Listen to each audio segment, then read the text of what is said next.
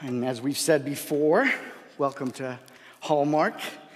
Whether you are uh, online or on site, we are thankful that you have chosen to worship with us.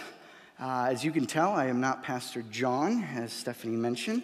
He is making his way. Um, but we're excited, as um, Stephanie said, as we get to kind of celebrate over these next couple of, we've done already in the past and over these next couple of weeks, just got what God is doing um, in, in the midst of us. Whether it's you, just personally, you've, you've seen God at work this past year, or, you know, as we're going to celebrate as a church, as a body, the things that God has allowed us as a church, as a people, to be able to do over these uh, last few months. And so we're just thankful for that. Um, but again, yeah, definitely be praying for Pastor John, um, also Allison, our children's director, and um, four of our church members that have made the trip. And it seems like it's going to be a long couple of days for them to get back. So definitely be praying for them. Uh, but I'm excited to continue uh, in this series that we've uh, entitled Hallmarks of Hallmark. This is kind of the opportunity for us to uh, kind of just lay the foundation, kind of the groundwork, the, the basics for who we are. You know, kind of as we start this new year, uh, kind of just a refreshing um, reminder, uh, uh in a sense, a refresh, uh, refreshed course on who we are as a church. And the beautiful thing, though, that I love is this isn't something new. You know, this is not something that we just kind of sprung out of nowhere. Um, this is not something that we kind of, you know, got together as a brain trust of leadership and like, man, what's going to be a catchy phrase for us to do? This is something that, as Hallmark, that we have been, you have been a part of for over these 75 plus years. We've kind of just honed in and just made them perhaps a little catchy for you to be able to remember. Uh, Pastor Matt, um, I love how his brain works, mainly because my brain works a little bit like his too. Um, but when we first kind of introduced this, uh, Pastor John kind of challenged us hey, as leaders, this is not something that we just kind of like, oh, this is what we're about. Like, he wanted to make sure that we knew what it was. And so he quizzed us for about a month each staff meeting, hey, what, what are our core values? And so again, as we're trying to memorize this, we're like trying to like, how, how can we memorize it? Pastor Matt's like, be a pro. I was like, what? Be a pro. We are biblically driven, personally involved, radically generous, and outwardly focused. Be a pro. So maybe if you're trying to make, I don't think Pastor John's gonna quiz you, okay? But just in case he does, you know what we are about. And over these last couple of weeks, Pastor John kicked it off talking about how we are biblically driven, how we are going to adjust our lives to make sure that we live according to the Bible. That we are not going to adjust the Bible to fit our lives. That's not what we're about. That we are going to hold our Bible, God's Word, as the centerpiece for everything that we do in this church. Then the second thing, as Pastor Nathan talked to us last week, is about being personally involved. And that reminder that proximity, being next to someone, does not equate community. I think it's very easy for us to think just because we're sitting and rubbing elbows or shoulders with someone that we are in community. But Pastor Nathan encouraged us to take that next step. That, that this is a good step. You being here, let's celebrate that. We, we do not want to diminish the fact that you got up early for some of you, brave the cold weather, which, by the way, I'm, I'm just tired. Like, I'm done. Like, I can't wait for summer. I know 100 degrees and oh, it's so hot. I prefer that than this. I'm, I'm done with this. But let's not minimize the fact that you are here. Let's celebrate that. But also understand that there's more steps to this. That community is not just uh, you, you tip your, your cup of coffee or you cheer your donut, right? Like, hey, good to see you, brother. No, no, no, it's, it's more than that. It's investment, being involved in someone's life and letting them be involved in your life. And we've kind of given you avenues to do that through our connect groups on Sunday morning, before or after service. We've done that through our Wednesday nights, within our students, within our kids, within our young adults. We've provided avenues for you to be able to be in community. But one of the things as we continue is to, to truly live out the mission that God has given us as a church, is we also have to be radically generous. But, but I want you to remember, like, that this is who we are. This is not we're trying to force ourselves to be this. This is who we are. If we call ourselves to be Christ's followers, if we call ourselves Christians, this is who we are. If you were to come to my house and you were to step foot in my home office, per se, you would see a lot of different things. Hopefully, it would be clean. I don't know. Perhaps my desk would be a bit messy. But you would see a few things. You would see that I have pictures of my family. I have pictures of my beautiful bride from our wedding day. You would see that I have my monitor hooked up to my computer so that I can edit videos but it's also hooked up to my best friend since elementary school, my video game console. At this time, it just happens to be a PlayStation 5. You're also going to see that I have, sadly, a lot of Jets uh, memorabilia, some bobbleheads, perhaps. You're going to also see a mug, usually with some cold coffee, because I never really finish it at times but I need it in my life. You're also going to see a Bible. You're going to see some devotionals. You're going to see some Lego sets. So, a lot of things, by the way, I'm, I'm being transparent with you guys, okay? I just want to let you know, all right? You're going to see a lot of my, the things that I hold dear to me, some of my quirkiness, perhaps. But all of it kind of shows you who I am. It gives you a bit of an idea of what I'm about. Perhaps some of the things that define me and make me who I am. But here's the beauty of it I am not those things when I'm just when I'm in the office.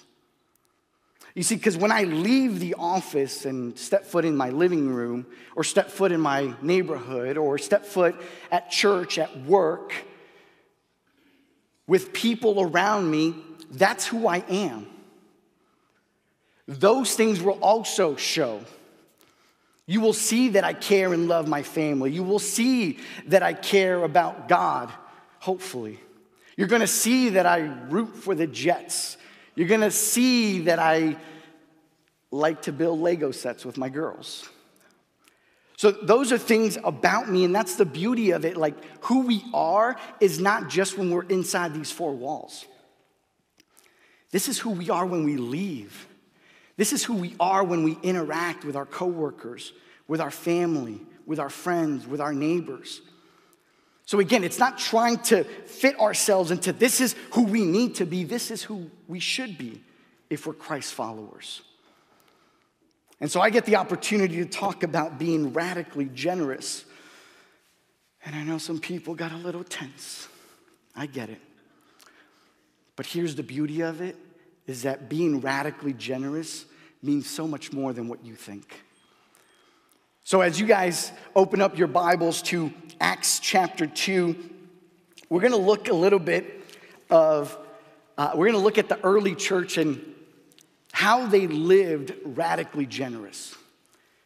How this group of Christ followers began to live out their faith and what it looked like. So, if you have your Bibles, Acts chapter 2, verse 40 is where we're going to start. And this is what it says With many other words, he, being Peter, testified and strongly urged them, saying, Be saved from this corrupt generation. So those who accepted his message were baptized, and that day about 3,000 people were added to them. Now we're going to stop right there, real quick, because one of the things that I want you to see is the group of people that Peter is preaching or teaching to right now is also the same group that was there advocating for the crucifixion of Jesus. These are the same people that were there, and they're not being guilted, they're not being shamed by Peter. Peter is literally presenting the gospel, presenting that they could also experience forgiveness, would be able to experience salvation. So rather than assigning blame or guilt, Peter was promising them forgiveness to those that would repent, which is beautiful because we see what happens. It says that they received the message, and thousands were added to them. Verse 42 they, being the new followers, the new Christians, devoted themselves to the apostles' teaching, to the fellowship, to the breaking of bread, and to prayer. Everyone was filled with awe, and many wonders and signs were being performed through the apostles. Now, all the believers were together and held all things in common. They sold their possessions and property and distributed the proceeds to all as any had need. Every day they devoted themselves to meeting together in the temple and broke bread from house to house. They ate their food with joyful and sincere hearts, praising God and enjoying the favor of all the people. Every day the Lord added to their number those who were being saved. Man, this is, again, as a pastor and as a church leadership, like this is a dream come true. Like this is the pinnacle, right? You, you preach a message and thousands are, are saved. You know, the, the church membership, in a sense, tw- uh, um, uh, grew 25 times after this message. And, and you start thinking, what, how, how did the church, how were they able to accommodate all of these numbers, right? Because as a church, like, th- that would be a problem. If we as a church multiplied 25 times, now granted, that's a good problem to have, but still a problem. So, how did they figure out how to grow in community, to live out their faith? I think it's interesting that this new and growing church did everything right. And it was, and today continues to be kind of the model for worship, both collectively as a whole, but even broken down into small groups. When it comes to discipleship, showing care for one another, evangelizing, and serving. See, what I love is that it says that they were in awe of the things that God was doing, right? This godly awe was filled, filled the people and was reflected in their attitudes, in their relationships, in their giving, and every other aspect of their lives. In other words, they began to live radically generous. So, what, what does that look like for us now? 2024, which is crazy to say. 2024, what, how does that look like for us? Three things that I want to just kind of pull from here is the first thing that we see is that to be radically generous, we must be radically generous with our time. Now, I love that every aspect of these new Christians was devoted to community, was devoted to being personally involved with one another, right? They devoted themselves to teaching, to the fellowship, to the breaking of bread and to prayer. It says that they met daily in the temple. They daily got together and broke bread. They gave their time to one another. I think that's the one thing that kind of gives all of us an equal playing field is we all have time. And I'm not trying to get into your schedule and your calendar. I'm just letting you know that every single one of us have the exact same 24 hours. 1,440 minutes each day. And I say it's an evil, an even playing field because no one has more or less time. We are all in the same field. We all have the exact same time. The difference is what we decide to do with that time. When I was thinking about preaching and teaching, and I came to this point, there's only one person that came to mind. And is this guy over here. His name is Sean Clements. He is the one wearing the FBI sweatshirt. Man, that guy on, the, on his right, oh, I'm sorry, on his left, I apologize. Good looking guy right there. Now, this is a picture of Sean Clements. You might not know who he is, but let me enlighten you. It's crazy to also say, but about 21 years ago, I began to take my faith and relationship with Jesus serious. Because before, I was a Sunday Christian. And by Sunday Christian, I meant an hour and a half tops.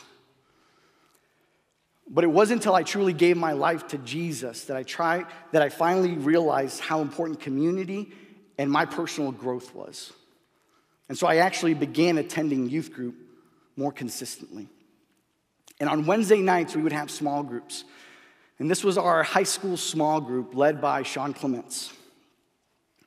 And this man, every week, would show up and lead our small group. Which at the time, I didn't really think much of it. Like, all right, cool. We get to hang out with Sean. We're going to talk about the Bible. We're going to talk about our lives. Cool. And it really didn't hit me till I was probably in college and became more of an adult that I realized what this man had done in my life. Because he invested so much of his time into this group. He was a hard worker. He was married. I think at one point had four girls under the age of six. So, so maybe he just maybe he just didn't want to go home, right? That's why he came and served in our in our student ministry. But every Wednesday he was there. He worked in the construction business, so sometimes he wouldn't even get to go home. He would come straight from work, so by the time he got home, he would have spent close to 12, 15 hours outside of his home. But never did I doubt that he was going to be there. And I thank him to this day for everything that he invested in me. And he invested so much in those high school students. He wasn't paid by the church, he just gave of his time because he knew that's something that he had and that he could give to serve others. I love what Peter, who gave the message in Acts 2, and then writes a letter and this is what he says in 1 Peter 4:10 it says just as each one has received a gift use it to serve others as good stewards of the varied grace of God. We all have time to serve others, but Peter kind of goes on and tells us that now we have gifts or talents to specifically serve others. Because again, being radically generous, not only with our time, but with our talents. God has uniquely created us, every single one of us,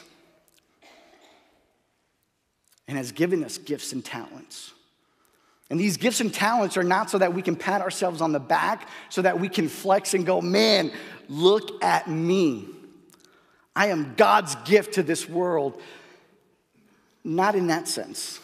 You are God's gift to this world. But that gift is to serve others, to use those gifts to expand his kingdom. Look what Paul says in Romans 12 as he breaks down those gifts that God gives us.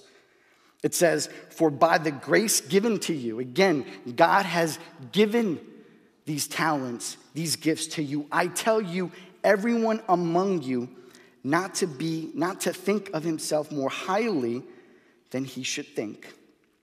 Instead, think sensibly, as God has distributed a measure of faith to each one. Now, as we have many parts in one body, and all the parts do not have the same function, in the same way, we who are many are one body in Christ and individually members of one another. According to the grace given to us, we have different gifts.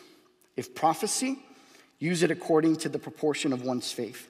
If service, use it in service. If teaching, in teaching if exhorting and exhortation, giving with generosity, leading with diligence, showing mercy with cheerfulness.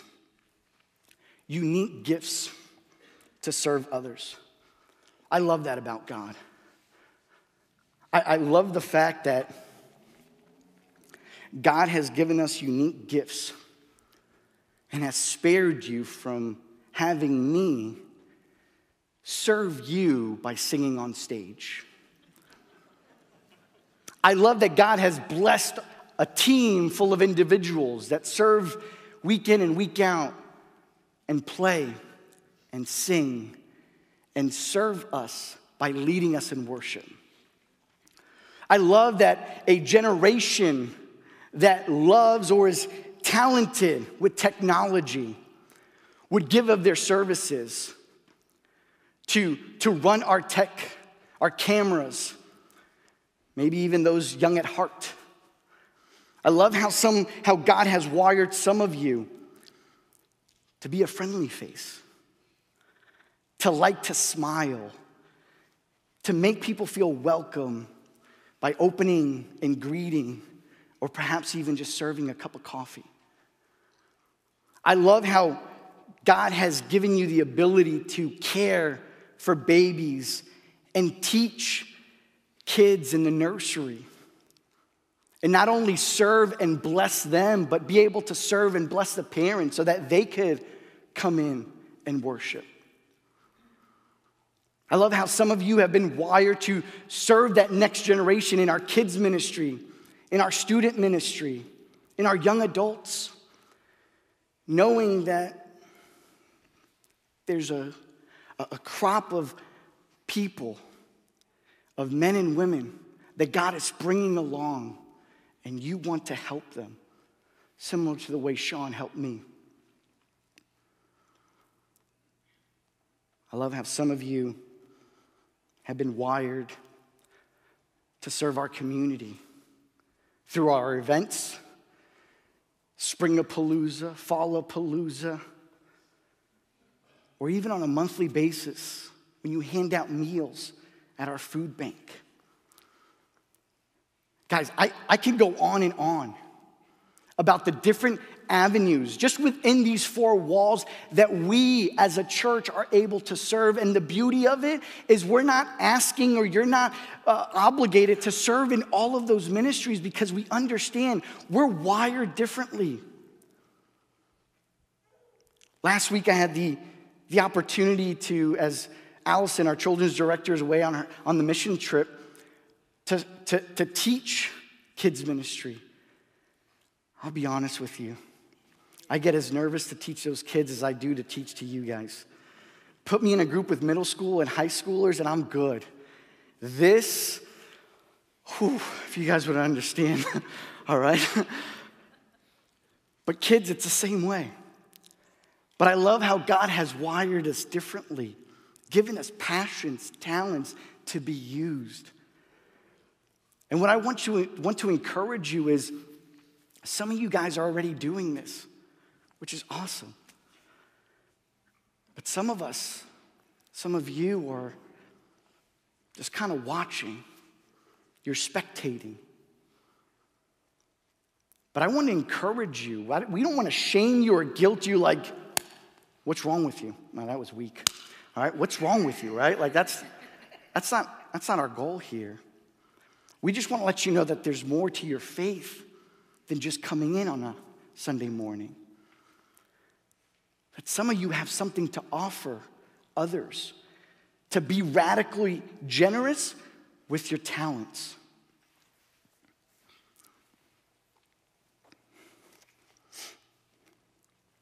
We have to use our talents and our gifts to serve others and to expand our kingdom. I'm sorry, expand God's kingdom. If you're sitting in the pews on your right or to your left, there should be a trust challenge of 2024. And on the back of it, it's talking about your next steps. We've had this for the last three weeks because we want you to truly take this and pray about what that next step is in your life because we all have one. Man, 2023 was awesome, but 2024 could be even better because God wants to use you. But now we get to the part of the message where it gets a little bit uncomfortable, right? This is kind of where the eye eye contact drops a little bit. Because we've gone from being generous with our time, which we talked about we all have, we've gone to being generous with our talents, because we're wired differently, but now it gets a little bit personal, right? Because now we're called to also be generous with our treasures. Because as it says in that Acts 2 passage, that they sold their possessions and gave the proceeds to all so that no one would have need. This is that part of the interaction where we flip our iPad over to you and we ask you for a tip. And it gets a little awkward, right? Uh, but I want you to know again, we're not here to guilt you or shame you. But we want to present to you an opportunity to continue to be generous and live out what God's called us to do. That this, again, this is not an option, this is who we are. If you're a Christ follower, a Christian, this is what we're called to do and be. Last week, I had the opportunity to, um, to meet with my D group, which is pretty much a bunch of our um, student ministry leaders. And one of our leaders kind of shared a bit of his testimony, and I was, I was in awe for a couple reasons because his testimony was not what I knew him to be. I had always known Keith to be a generous person. And when he shared his testimony, I was like, people need to hear this. So I'm going to ask Keith to come up and share a little bit of his testimony. Can you guys give it up for Keith?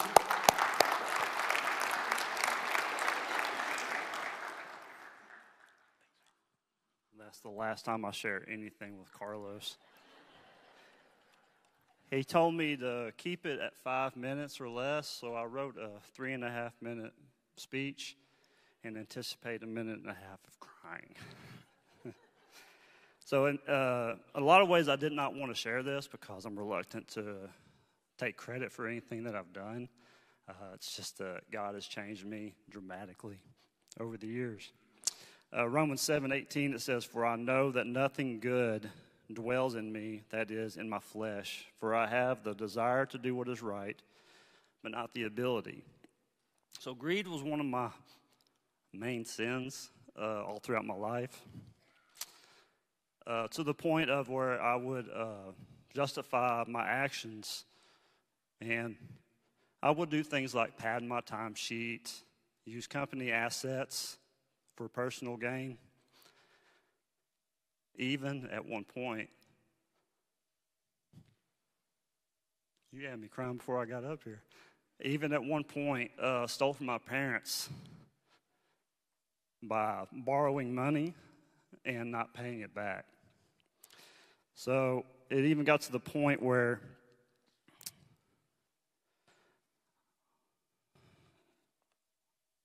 and all, all, all, while I was doing this, I would still call myself a Christian. That's what was funny about it. Because I went forward, I would uh, say the prayer, go to church, got baptized, and did all this, all these other things. But I was as far away from God as anybody could be. And I would uh, eventually get to the point where I put my family in half a million dollars in debt, doing risky schemes, uh, stupid decisions, and uh, there's a verse in the Bible that talks about like a dog going back to his vomit. That's what I would do. Is I would just keep on doing the same thing over and over again, and each time, it's like God was just knocking me down. And it was at my lowest point where Jesus saved me, and He completely changed my heart. Uh, he immediately put it in me to start to repay my debts, even the people that didn't expect it back. Uh, we, me and Leslie started selling everything. I think the kids were worried they were next. Uh, we never saw the inside of a restaurant uh, besides going to a dollar menu where you can get anything you want on the dollar menu, but you're not getting a drink. We got those at home.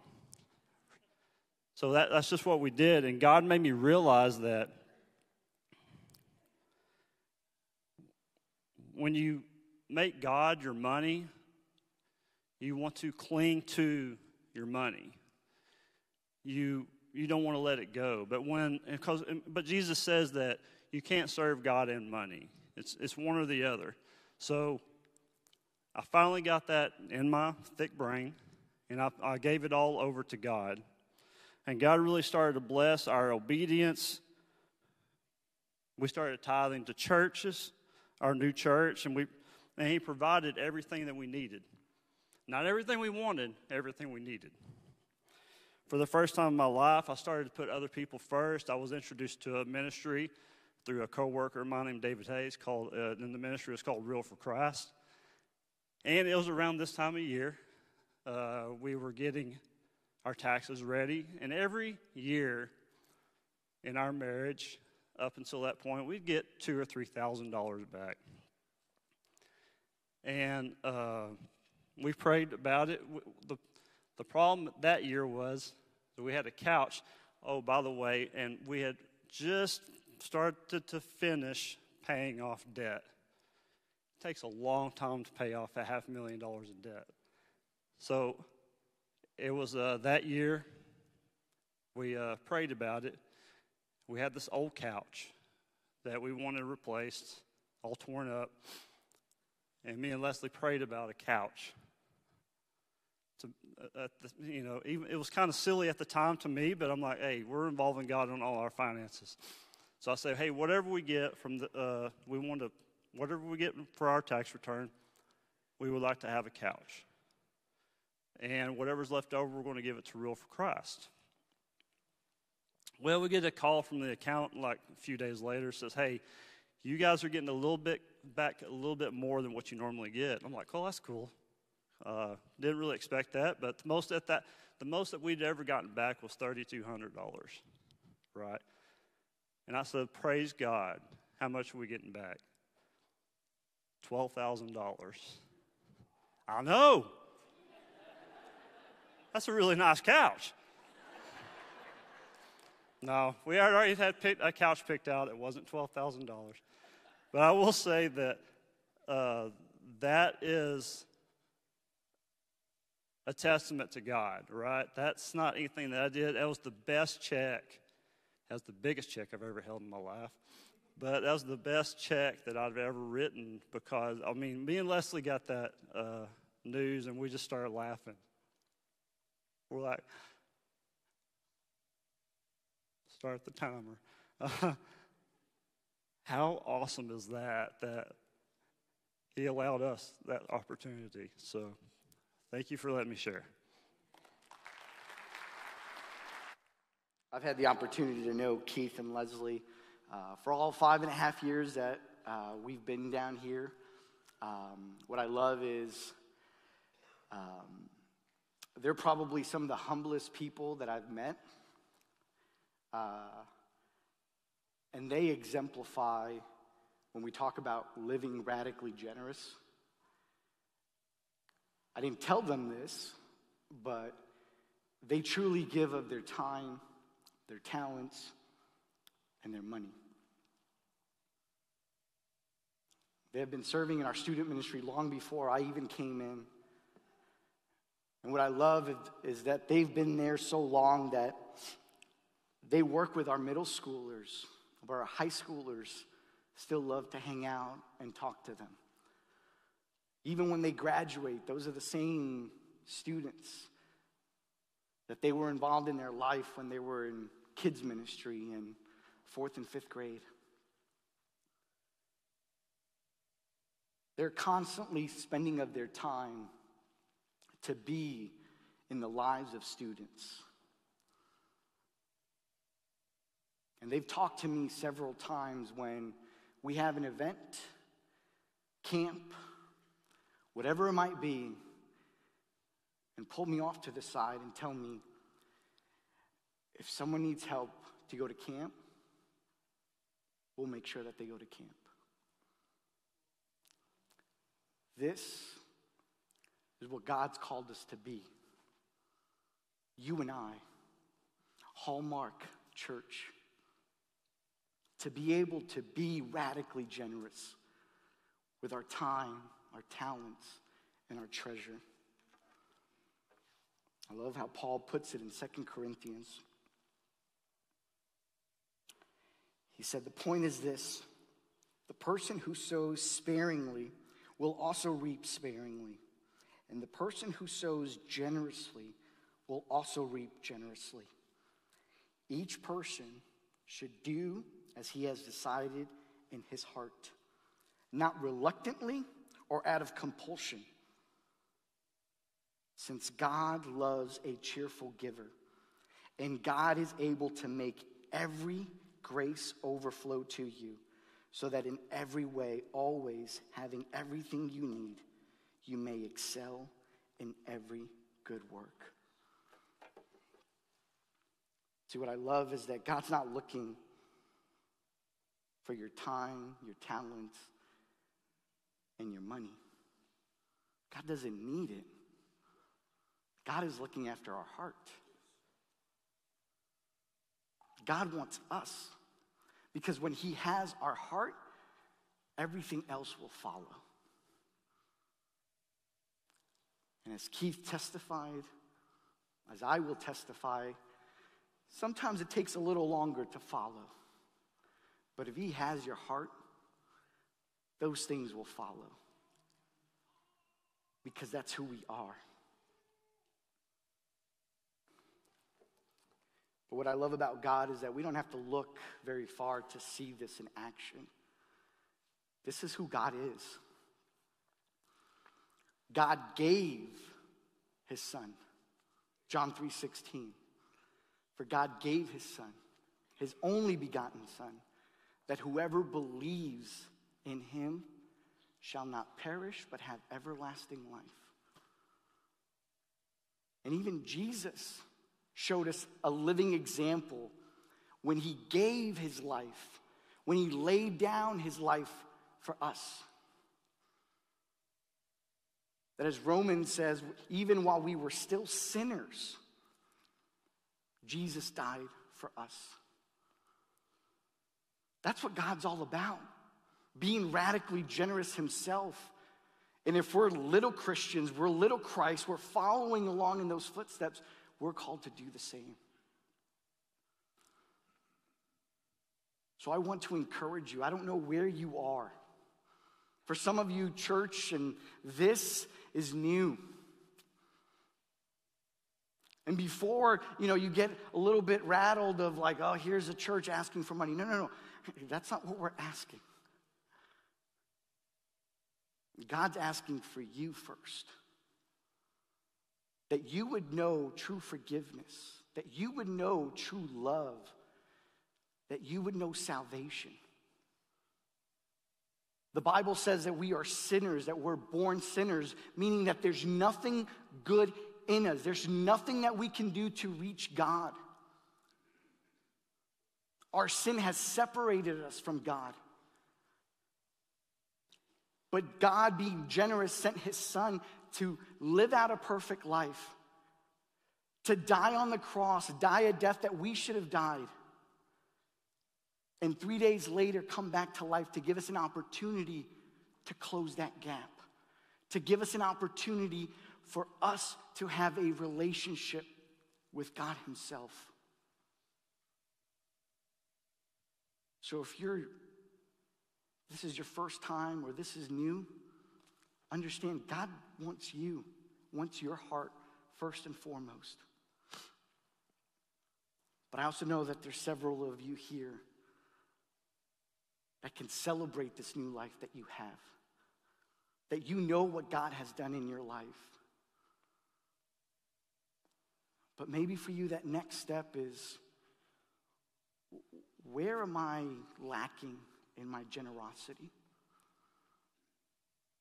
If I truly do an inventory of my life, how am I doing with my time?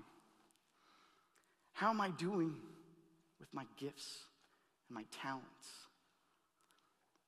And how am I doing with my treasure, with my money? Am I living out the way that God wants me to live my life?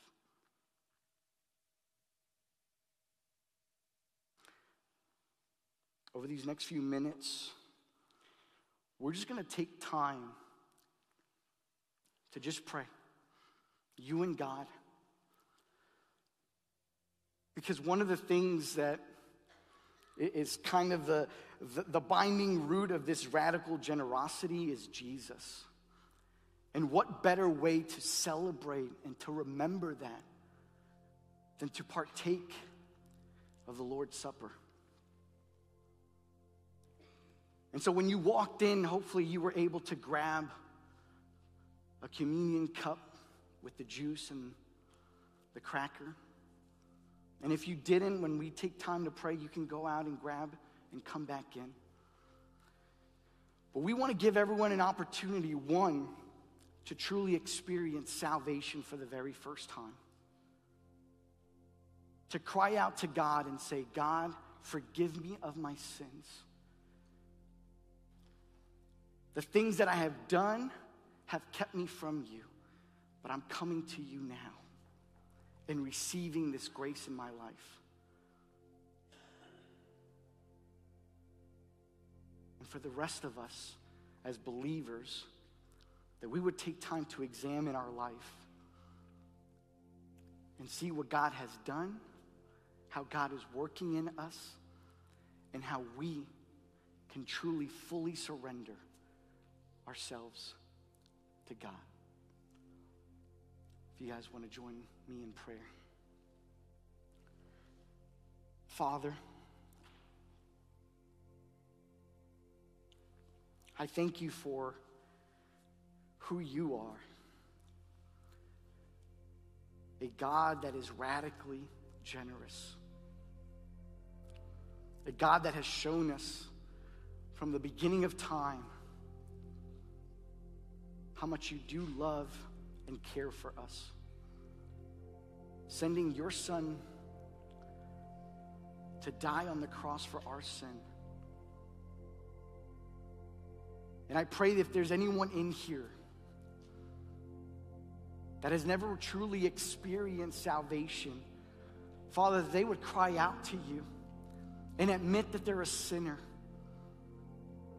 Believe in you. Believe in the, the price you paid and believe in the salvation, in the resurrection, and confess that you are Lord. that as they do that, that they would truly know salvation and be able to tell whoever brought them, maybe come see me, be able to celebrate what God, you've done in their lives. But Father, as we take time to observe and think of your death on the cross, Father, help us to remember how you were radically generous and how you've called us to be radically generous. As we partake elements, that we would be reminded that you gave it all. And you're calling us to live our lives and to give it our all. That we would be able to serve others, but more importantly, that we would be called and do the, the will that you've called us for. Father, we love you